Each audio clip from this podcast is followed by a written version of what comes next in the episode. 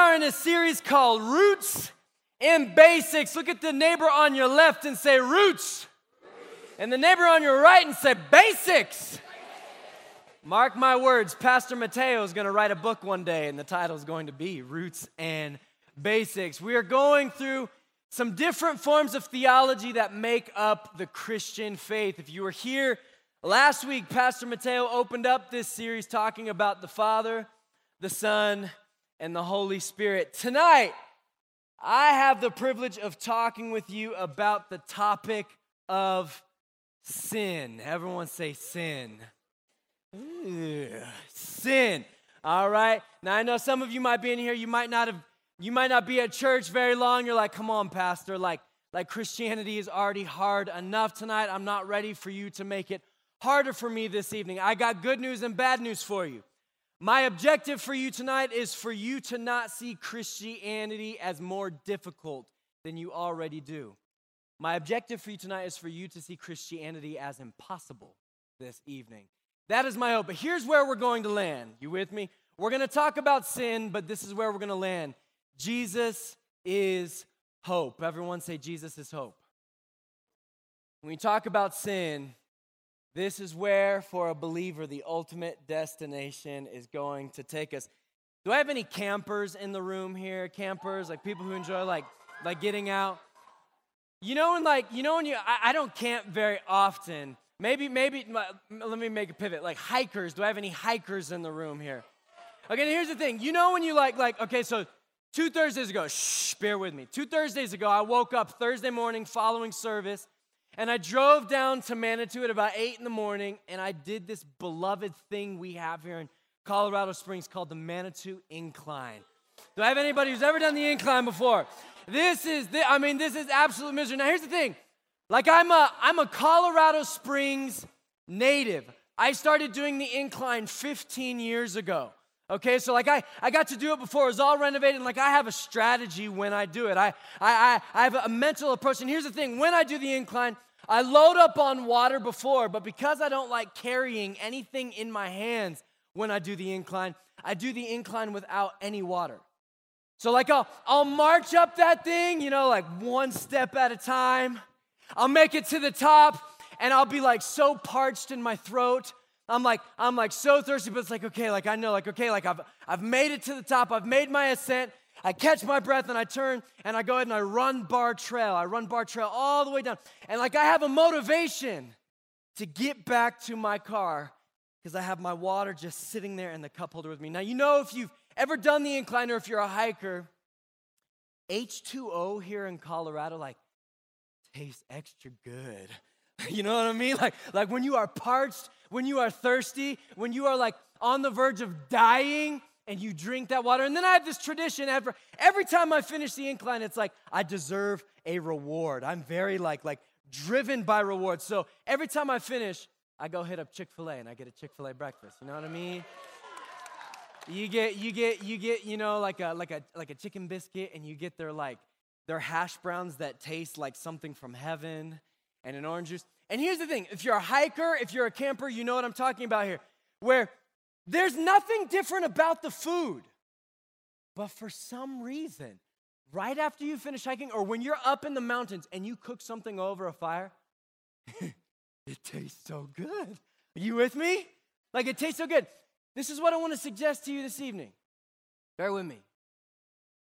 The gospel of Jesus Christ will taste so much sweeter to us if we have a good understanding of our sin. Are you with me? The better we can understand our brokenness, the better we can understand our need, the bro- better we can understand our frailty, the more sweet Jesus will taste. And that is my hope for you and for me this evening that by the end of tonight, Jesus looks better than he did when we walked in. Are you with me? Now, here's the thing when we talk about the topic of sin, I'm talking about something that affects the life of every single person in this room. If you walked in this room and you're like, no, no, no, sin doesn't affect me, I believe that it does. And I'm going to give you the premise for why I believe, as a follower of Christ, that it does. If you go to Romans chapter 3, verse 9, who's airdropping something to me right? Who's Junes? Who's Junes? That's disgusting, Junes. That's disgusting. We're going to have a pastoral conversation after, afterwards. All right, Romans chapter 3. I got to like reset. Let's pray. Bow your heads. bow your heads, bow your heads, bow your heads. I was going to pray in like two minutes, but I, I need Jesus right now. Let's go and quiet our hearts. And in our own ways, we're all going to pray for Junes right now that the Lord would meet him. Eyes closed. Do me a favor. I have you do this on a regular basis. I'd love for you just to picture that it's just you and God here in this room. You and God here in this room. Nobody else. And you're looking at God, and God is looking at you, and God has this look in his eyes towards you as if he really, really, really cares for you. And maybe you're walking into this room tonight and you have a hard time believing that. And I'd love for you to just your head bowed. You open your hands with me.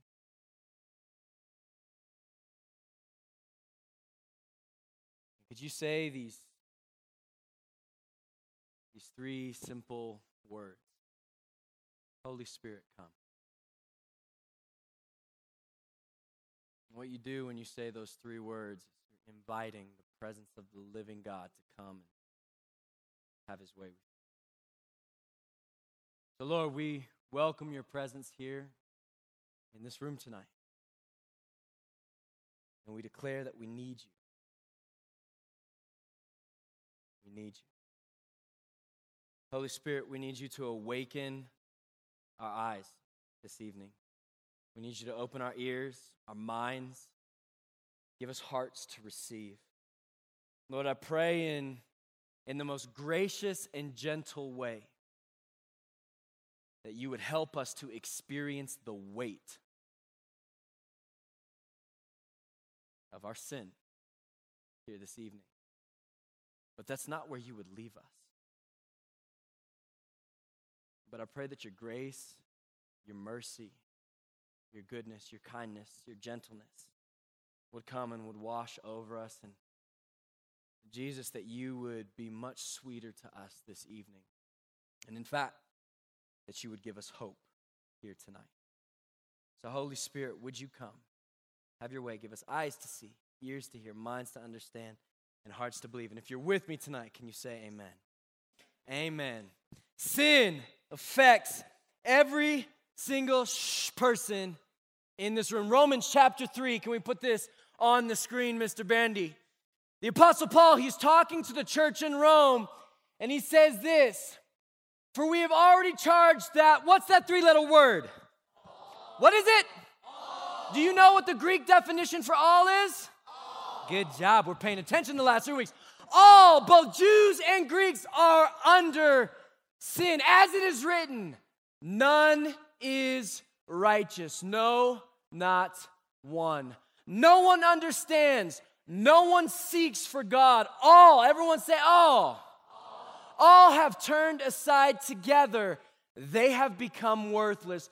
No one does good, not even one. What Paul is saying is that the whole of creation since Genesis chapter 3 has fallen short of the glory of God and is under sin. So if you're a believer here in this room tonight, what we believe is that every single human being is under this reality called sin. And this reality called sin affects much of the way we see the world, the way we live in the world, the way we interact with the world. In fact, as we're going to see tonight, it affects our very being.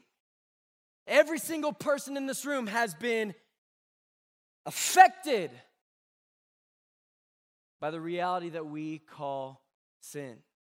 And so, what I want to do tonight is I want to try to take an attempt at answering four simple questions. Bendy, we're going to hop to this slide, then we're going to go back to Romans chapter 1. Four questions. Number one is what is sin?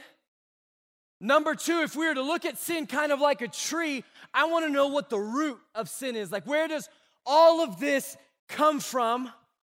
I want to talk about what are the implications of sin in our life. And then finally, I want to land with why it matters. Why should we actually care about what sin is, what the root of sin is, and the implications it has for our life? And where I think we have an area in Scripture, there are plenty of places in the Old Testament and the New Testament that addresses this. One of the best places I think that addresses the reality of sin is Romans chapter 1. Again, Paul talking to the church in Rome. We're going to pick up in verse 16. Romans 1 16, Paul says this For I am not ashamed of the gospel, the good news of Jesus Christ, for it is the power of God for salvation. Everyone say salvation. We're going to talk about that next week. To everyone who believes, to the Jew first and also to the Greek. For in it the righteousness of God is revealed from faith to faith. As it is written, the righteous shall live by faith. Verse 18, pay attention here. For the wrath of God is revealed from heaven against all ungodliness and unrighteousness of men, who by their unrighteousness suppress the truth. For what can be known about God is plain to them because God has shown it to them. For his invisible attributes, namely his, his eternal power and divine nature, have been clearly perceived ever since the creation of the world in the things that have been made. Pay attention. So they, they being all of creation, us, are without excuse. For although they knew God, they did not honor him as God or give thanks to him, but they became futile in their thinking, and their foolish hearts were darkened. Claiming to be wise, they became fools and exchanged the glory of the immortal God for images resembling mortal man and birds and animals and creeping things. Therefore, God gave them up in the lusts of their hearts to impurity, to the dishonor of their bodies among themselves, because they exchanged the truth about God for a lie and worshiped and served the creature rather than the Creator, who is blessed forever. And everybody said, Amen. Pay attention to what Paul does here. In verse 16, verse 16 and 17, he sets the context by saying, Look, I am not ashamed of good news. I am not ashamed of the good news of the gospel of Jesus Christ, for it is the power of God for those who are going to be saved. For God has revealed himself to those who live by faith. And so he, he goes, Look, I'm not ashamed of this gospel. And before he begins to talk about this gospel, he spends the next two chapters in Romans talking about the human predicament, talking about the reality of where humans are apart from God. Now, the biblical understanding of sin is quite interesting. In the Old Testament, it has a Hebrew word called kata. Everyone say kata. In the New Testament, it, the Greek word is hamartia. Say hamartia. Now it's interesting, both of these words, I, I gave the Hebrew just for you, Pastor Mateo. I know you appreciate that. Okay? Both of these words have a similar meaning. Means to miss the mark, to not meet the goal, to fail, to violate that which should be right. So there's, there's this idea both in Old Testament and in New Testament that sin, sin is missing the mark. It's, it's falling short of this goal. So the question that we have to ask as followers of Jesus or people who are trying to perceive what is right and wrong in the world is what is the goal that we fell short of? Like, like where, where is it that we as human beings are, are, are, are missing the mark, are violating what should be? And the answer that we're given is when God gives the Ten Commandments to Israel. He gives them this law, and this law kind of expresses his character and his nature. This is how the world should be. And if you were to look at the Ten Commandments, you could separate the Ten Commandments into two primary categories. One category is, is how to love and honor God well, and the second category would be to love and honor your neighbor well. Are you tracking with me? So, if we're to talk about sin, what sin is doing is saying, hey, we're missing the mark on loving and honoring God well, and we're missing the mark on loving and honoring our neighbor well. You tracking with me? So, he's saying we've fallen short in both of these categories. So, we are, we are missing the mark of who we were created to be when we don't see God for who he is when we don't love Him with all of our heart, all of our soul, all of our mind, all of our strength, and when we don't love our neighbor as ourselves. This is why Jesus in the New Testament said the entirety of the law, the entirety of God's character and His nature can be summed up in these two things love the Lord your God with all your heart, all your mind, all your soul, all your strength. Love your neighbor as yourself. This is sin when we fail to do either of these things. And so the question that I have is what's the root of that? Like, like where does that come from? Like, we can sit here in church and I, we can talk till we're blue in the face about the things that you're doing wrong in your life, the things that I'm doing wrong in my life, the things that we see wrong with the world, right? Like when we when when the Bible talks about sin, it's not just talking about sin in the individual. It talks about sin in a community. It talks about sin in a nation. It, it talks about sin with humanity. So it's both individual and it is collected. Like we could sit here and we could we could go till we're blue in the face on where you're falling short, where I'm falling short, how we don't honor our father or our mothers, how we how we lie, cheat, steal, how maybe we we deal with sexual addiction and sexual immorality, how maybe we're careless with the way that we're living our lives. Maybe, maybe you're dealing with substance abuse and you're like, like we could we could go till we're blue in the face at all the ways we have failed at loving God and honoring God and loving our neighbor and honoring our neighbor. But what I want to know and what I think is important for us now is what's at the bedrock of that? Where does all of that come from? And I think, I want to suggest to you, Paul gives us an answer right here in verse 25 of Romans chapter 1. He says, because they exchanged the truth. Everyone say, exchange the truth. Exchange the truth about God for a lie and worshiped and served the creature rather than the creator who is blessed forever. So this is what this is what Paul is saying. He's saying, look, if we were to if we were to cut off the tree of sin and we were to go down to the roots, like where did all of this filth come from? Where does lying and cheating and, and coveting thy neighbor's wife and, and taking the Lord's name in vain and, and not honoring the Sabbath, like where do all of these things come from? He says it's two things. We exchange a truth for a lie. In other words, we take what we know to be right and we disregard it for something that is less than. I heard this joke one time of a, of a young boy at school who was, who was picking on a younger kid. And he, was, he would sit there every day for months and he would hold a dime and a nickel in front of the younger kid. And he'd say, Which one do you want? Which one's of more value? And the younger kid would take the nickel because it was bigger. You remember when you thought like bigger coins were like more expensive?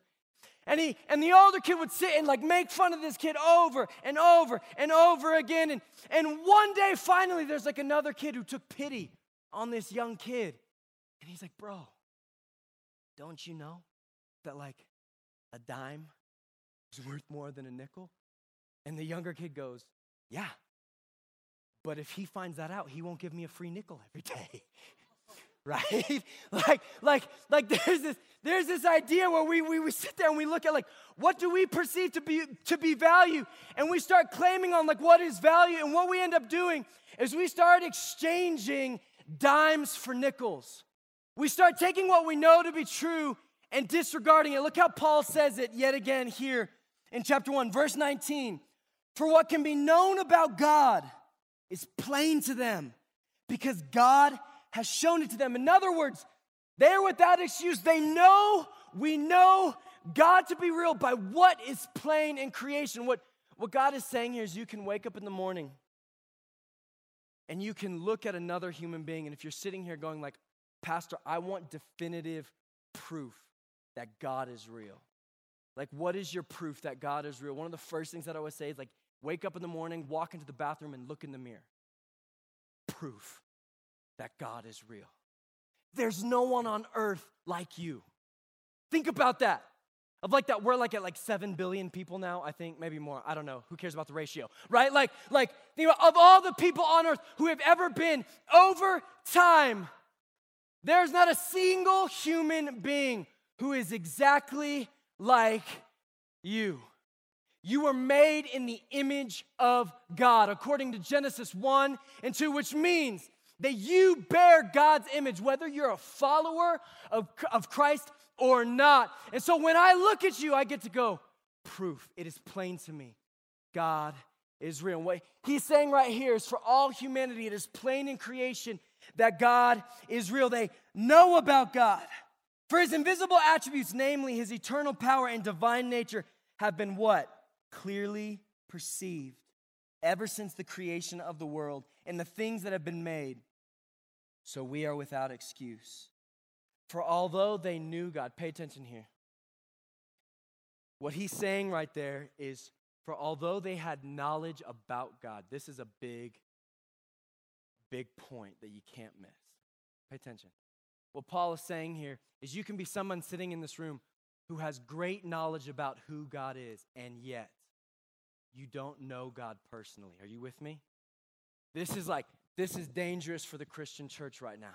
Lots of people who, who, can, who can tweet, who can post on social media, who can tell the world, look, I know a lot about God. In fact, I can quote the Bible to you. But the question is not, do you know knowledge about God? The question before the human race is, do you have a personal relationship with that God? Are you in personal relationship with that God? For they knew God, but they did not honor him. They had all this knowledge, but they did not honor him or give thanks to him. But they became futile in their thinking, and their foolish hearts were darkened. So, what, what Paul is saying here is look, sin, the essence of sin, like, like the basis, the bedrock, the roots of sin, is that sin hates the truth. The sin will always reject truth to embrace a lie. This is what happens like when you wrestle with an addiction, right? What sin tells you is like, look, that is going to satisfy you. Don't you know? Like, like you were made to be satisfied like by that thing. And what Paul is saying right here is, is look, if that's exchanging a truth for a lie, you were never made to be satisfied by that thing. You were never made to be satisfied by sex. You were never made to be satisfied by money. You were never made to be satisfied by relationships. You were never made to be satisfied by social status or power. Like none of those things. You were made to be satisfied by something else, namely, the one who made you. Sin exchanges truth for a lie, but it doesn't just end there. Sin doesn't just hate things, sin loves things. Namely, it loves anything other than our Creator. He says in number two, the other reason, the other bedrock for sin is that we worship the creature rather than the Creator. We stand in awe of what God made rather than God Himself. Are you with me? We stand in awe of what God made rather than God Himself. Look here in verse 22. He says, claiming to be wise, they became fools and exchanged the glory of the immortal God for images resembling mortal man, birds, animals, and creeping things. What he's defining here is idolatry. He's saying, you want to know where like sin comes from? You want to know where addiction to pornography comes from? You want to know where divorce comes from? You want to know where disease comes from? Is all of a sudden what, what man begins to do is they begin to say, you know what's better than the one who created all of these things? Is these things. You know what's better than what God wants? What I want. This here is the root of all sin, that I want my way and not his way. This is what happens in Genesis 3, isn't it? Like if, if you were born in church and you have some understanding of what took place in creation, like we have, if you weren't born in church, let me let me catch you up, church, church. If you weren't born in church, if you weren't born in church, Get my words right, all right? If you weren't born in church, let me catch you up. Genesis 1 and 2, the very beginning of the Bible, we have God creating everything. And as He creates everything day by day, He calls it good. And, and, and on the sixth day, he creates man and woman in his image, and he gives them the, the, the great commission to go and be fruitful and multiply, to fill the earth and to subdue it. And they have dominion over the, all the earth. And he gives them one command. He says, Look, all this is yours. But in this garden in which I'm going to place you, there's a tree known as the knowledge of good and evil. Do not eat from that tree. Genesis chapter 3, one chapter later, we have man and woman failing to love and honor God and failing to love and honor one another.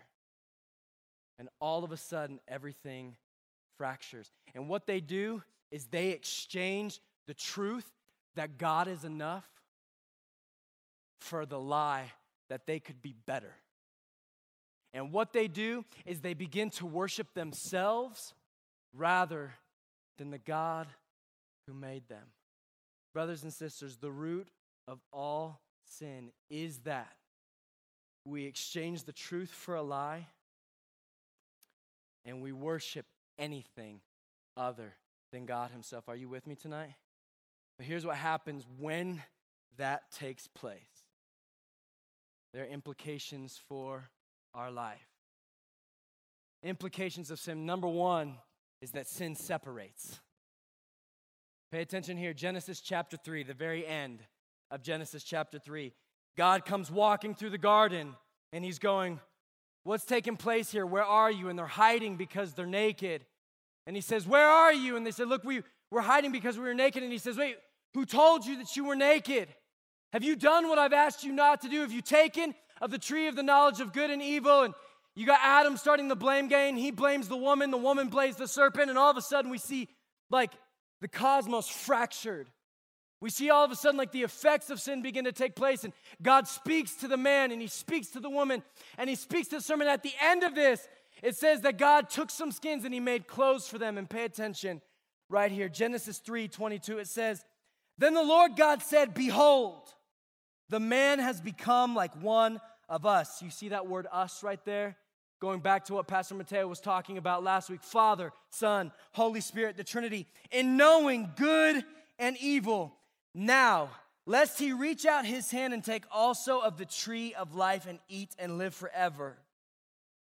Verse 23, this breaks my heart. Therefore, the Lord God sent him out from the Garden of Eden to work the ground from which he was taken. And he drove out the man. And at the east of the Garden of Eden, he placed the cherubim and a flaming sword that turned every way to guard the way of the tree of life. So, what is the effect of sin? What is the effect of exchanging the truth for a lie? What is the effect of worshiping anything other than God Himself? Separation from God. Broken relationship from God. Hear me, brothers and sisters. This is the essence of death separation from the one that created us. The implications of sin, the implications of not honoring God or loving God or loving our neighbor and honoring our neighbor is separation, but it doesn't just end there sin also enslaves. And I need you to catch this tonight. Because sin isn't simply things that you do. Pay attention. This is, this is why people, when, when people think of sins as something you do, then Christianity is hard. You with me? If sins are reduced to simply things that you do, like, look, don't have sex with your girlfriend, don't have sex with your boyfriend, don't cuss, don't drink, honor your father and mother. Like follow all these rules. Like, like go ahead and honor the Sabbath. Do not covet. Do not want something that is not yours. Like, like don't do all of these things. When we reduce it to that, Christianity becomes hard because we're all really pathetic at that. Are you with me? But if sin is just simply things we do, then here's the invitation for you tonight Try harder, work harder, become more religious. But if sin is more than just the things we do, if it's, if it's more, as Paul would describe, like a power that we are under, and in fact, something that's a part of our nature, a part of our being, then no amount of hard work is going to change who you are. Are you with me? Let me say that again. No amount of hard work is going to change who you are. Let me, let me show you what I mean when it says we're enslaved to sin. John chapter 8. John chapter 8, verse 34, it says, Jesus answered them, Truly, truly, I say to you, everyone who practices sin is what? Is what? A slave to sin. In other words, you're mastered by sin. Your will is controlled by sin. But here's the thing all of us know here what it is like to have, to, to know what is right, to know what is good, and to not choose it. Are you with me? Have you ever had a moment in your life where you know what the right thing to do is, and yet you still don't do it? You know what I'm talking about if you have siblings. Right? Like you know what is right, and yet you still don't do it. But here's, here's good news for you this evening. Paul gets that. If you fast forward to Romans chapter 7, Romans chapter 7, this is what he says For I do not understand my own actions. Let me turn around and read it this way. For I do not do what I want, but I do the very thing I hate. Can any of you resonate with that? He says, I do not do the thing that I want to do. Like, I know it's good to honor the Sabbath. I know it's good not to indulge in this addiction. I know it's good to honor my father and mother, and yet I still do the very thing that I don't want to do, that I hate. Now, if I do what I do not want, I agree with the law, and that is good. So now it is no longer I who do it, but what? Sin that dwells within me. So he's beginning to talk about sin not just as something you do, but sin as a, as a power, as a force that controls who you are. He says, But sin that dwells within me, for I know that nothing good dwells in me, that is, in my flesh. For I have the desire to do what is right but not the ability to carry it out. Pay attention. This, I hope this has given some of you hope who have tried so hard just to like get it right. You're trying so hard to get it right, and yet you seem to keep falling short. Hear me, Paul understands what that's like. And he's saying, look, that's the reality of sin. Continuing to fall short, continuing to miss the mark, c- continuing to violate what should be. He's like, I get it. You want to do what is right, and yet you do not have the ability to carry it out. For I do not do the good I want, but the evil I do not want is what I keep on doing. Verse 20 Now, if I do what I do not want, it is no longer I who do it, but sin that dwells within me. What Paul is getting at here is he's going, Look, I want you to stop looking at what you are doing. And I want you to realize the power that you are under apart from Christ. Are you with me? Quit being concerned about what you get right, what you get wrong. Quit being concerned about being able to keep the commandment or continuing to miss the commandment. He's saying, Look, I want you to see what the root is. The very thing that you do want to do, you cannot do. The very thing that you don't want to do, you keep on doing. Why? Because you've been seized by the power of sin. In other words, you are a slave to something. You are under control by. This sin is not just simply something that you do, it's who you are. Are you with me? We can't keep looking at sin as just where we're kind of following, falling short in our actions, but it's much deeper than that. It's not just what we do, it's part of our being. It enslaves us. It seeks to master us, but it doesn't just stop there. Like we, we we're not just like kind of seized by sin and like, oh man, this is a bummer. Like I, oh uh, that's that stinks. It take he takes it a step further. Sin alienates us from God. Pay attention here because this is where things start to get really dramatic. Colossians 1 21, Paul says, Once you were alienated from God and were what? What? Enemies in your minds because of your evil behavior. Romans 8, 7 through 8, he says this For the mind that is set on the flesh is what? It's hostile to God, for it does not submit to God's law. Indeed, it cannot. You know why? Because sin exchanges the truth for a lie. It cannot submit to God's law, it cannot submit to what is right. So, what does sin do? It separates us from God. Yes, and then it enslaves us, becomes our master. And what does that do? It makes us enemies of God. We are not just people like trying to avoid doing bad things. If you're if you're someone in here just like trying to live right and you're hustling really hard and, and you, you see yourself as kind of neutral and like the transcendent like reality of the universe, Paul is saying, stop. There's no such thing as neutral.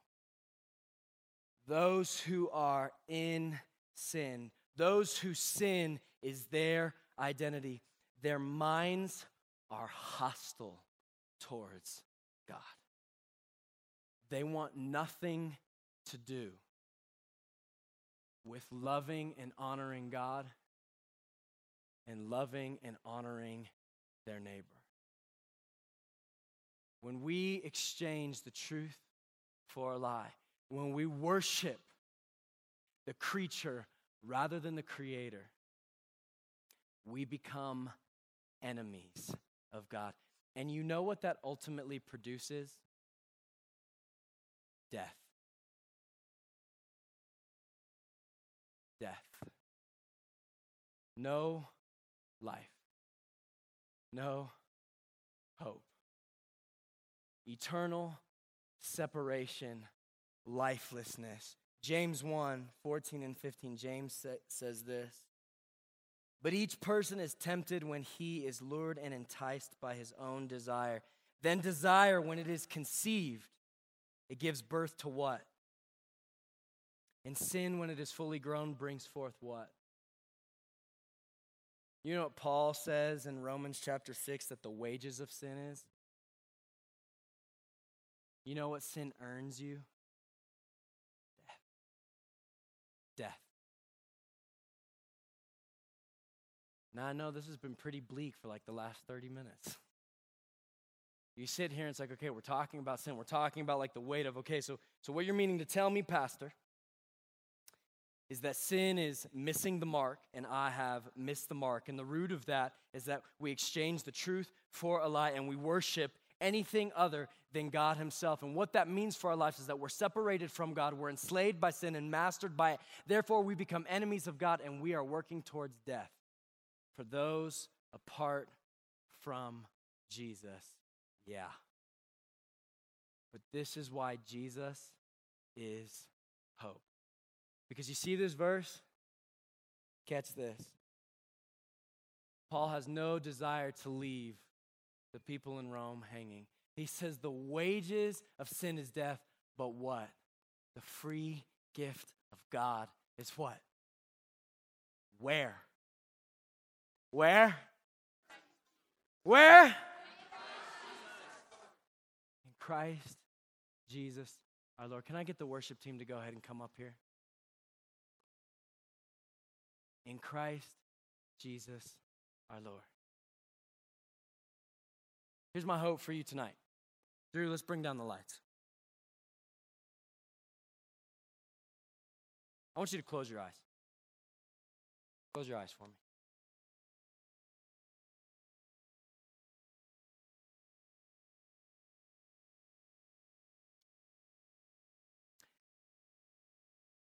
A couple years ago, I was sitting at home and I got a phone call from my father. Go ahead and look at me, actually, real quick. Look at me, real quick. I got a phone call from my father, and he was freaking out over the phone. His, his voice was really, really intense. I'm sitting at home and I go, Dad, what, what's up? And he goes, Son, I, I just got a phone call from a stranger telling me that your mother was in a car accident up on I 25, right off of Northgate. And he said, They gave me no answer for the condition of the accident. They gave me no condi- like they didn't tell me how your mom is doing. They just called me and said your wife's been in an accident on I-25 and, and you need to get here immediately. And he was working all the way down at Peterson Air Force Base and I said, uh, he said, he said, can you hop in your car and can you just go hop on I-25 and like go to see like what the case scenario is? He's like, I don't, he's like, I don't know if your mom is severely injured. I don't know if she's dead. I don't know if she's she's she's just lightly hurt. Like I, I have no idea what's going on. They gave me no context. They just hung up and I've tried to call back and nobody's answering. So uh, in this moment, I mean, my, my blood's heightened. I'm like, yeah, I, I got it. So I hop in my car and I, I, I, I get on I 25 and I start heading north and I'm approaching Northgate. And as I'm heading northbound on I 25, I look over to my left on the southbound train and I see my mother's car completely mangled. And I see traffic completely stopped and backed up. And I'm sitting there, and I'm the only one in my family who's seeing my mother's car. And I just begin to prepare my heart for the worst. I begin to prepare like like like I might I might be pulling up onto a scene to like my my mom being gone. And nobody in my family has any idea. Nobody knows what's going on. The only knowledge we have up to this point is my dad heard my mom was in a car wreck. I'm driving on I 25. I see her car completely mangled off the highway, and I'm like readying my heart. And I swing around. I begin to to pull towards the accident. And right before I'm about to hop on the southbound lane, I get a phone call from my father. And he says, Son, I just got off the phone with an ambulance. They're taking your mom to the hospital right now. She's okay. And I remember sitting there in my car, sweating, being on the verge of like, I'm about to prepare to see, is, is my mom gone? I just let go of the steering wheel and I just took a deep breath. Because after seeing her car, when I got that phone call, you know what I heard was the reason why I'm talking to you tonight, why we are talking to you about the reality of sin tonight, is because the free gift of God the free gift of salvation that God gives us in the person of Jesus Christ means nothing unless we know the reality that we're facing. The work that Jesus does on our behalf. Do you, do you, do you not see that, that Jesus is not wanting you to like have better behavior? Jesus didn't come so that like you would figure out your addiction. Jesus did not come so that you would get your life in order. Jesus didn't come so that like you could you could cross all your T's and dot all your I's and say like you're doing the 10 commandments well. He came because you were completely incapable of doing any of it. He came because you were separated from him. He came because before the foundation of the world, he saw that you would be enslaved to something that would not work for your good.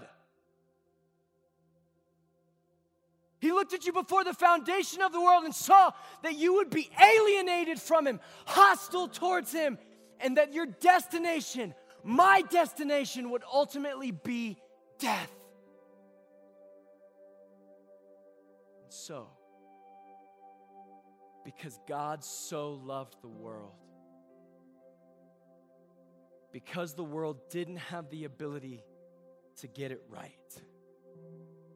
Because Christianity is not just simply hard, it's impossible. He sends his son so that in the midst of bad news, in the midst of being separated, enslaved, alienated, headed for death, he would give you new life. Now, can you bow your head?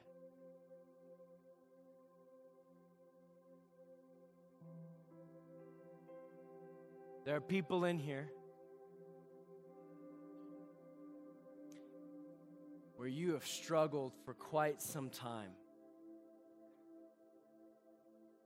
With any form or any manner of sin. And you're sitting here tonight and you're full of shame.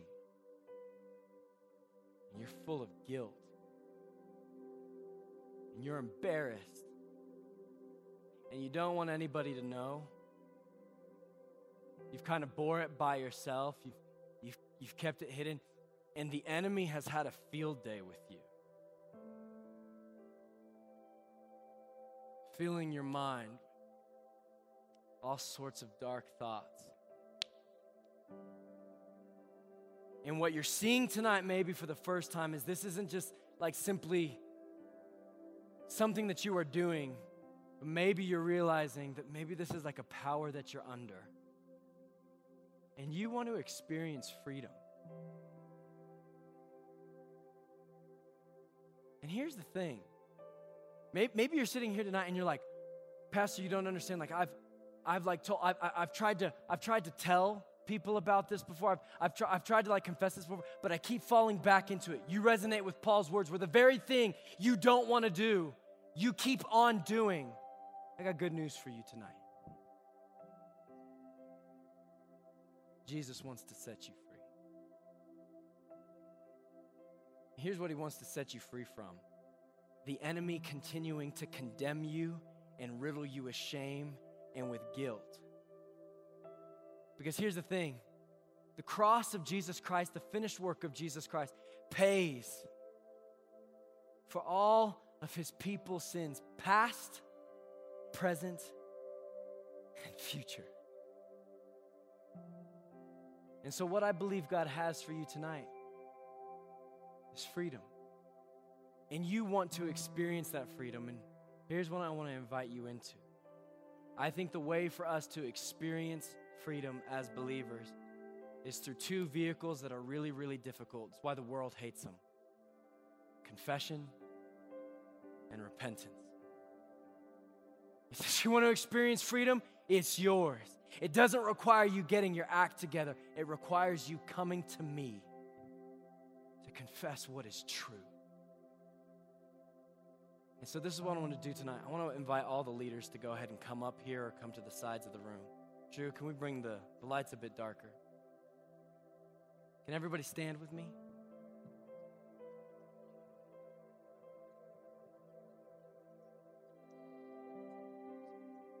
I have a sense this evening that there are at least some of you in here where you have wrestled with the weight of your sin, the reality of your sin for a long time, and you feel heavy, you feel weary, you feel tired, you feel ashamed, you feel guilty, you feel broken down.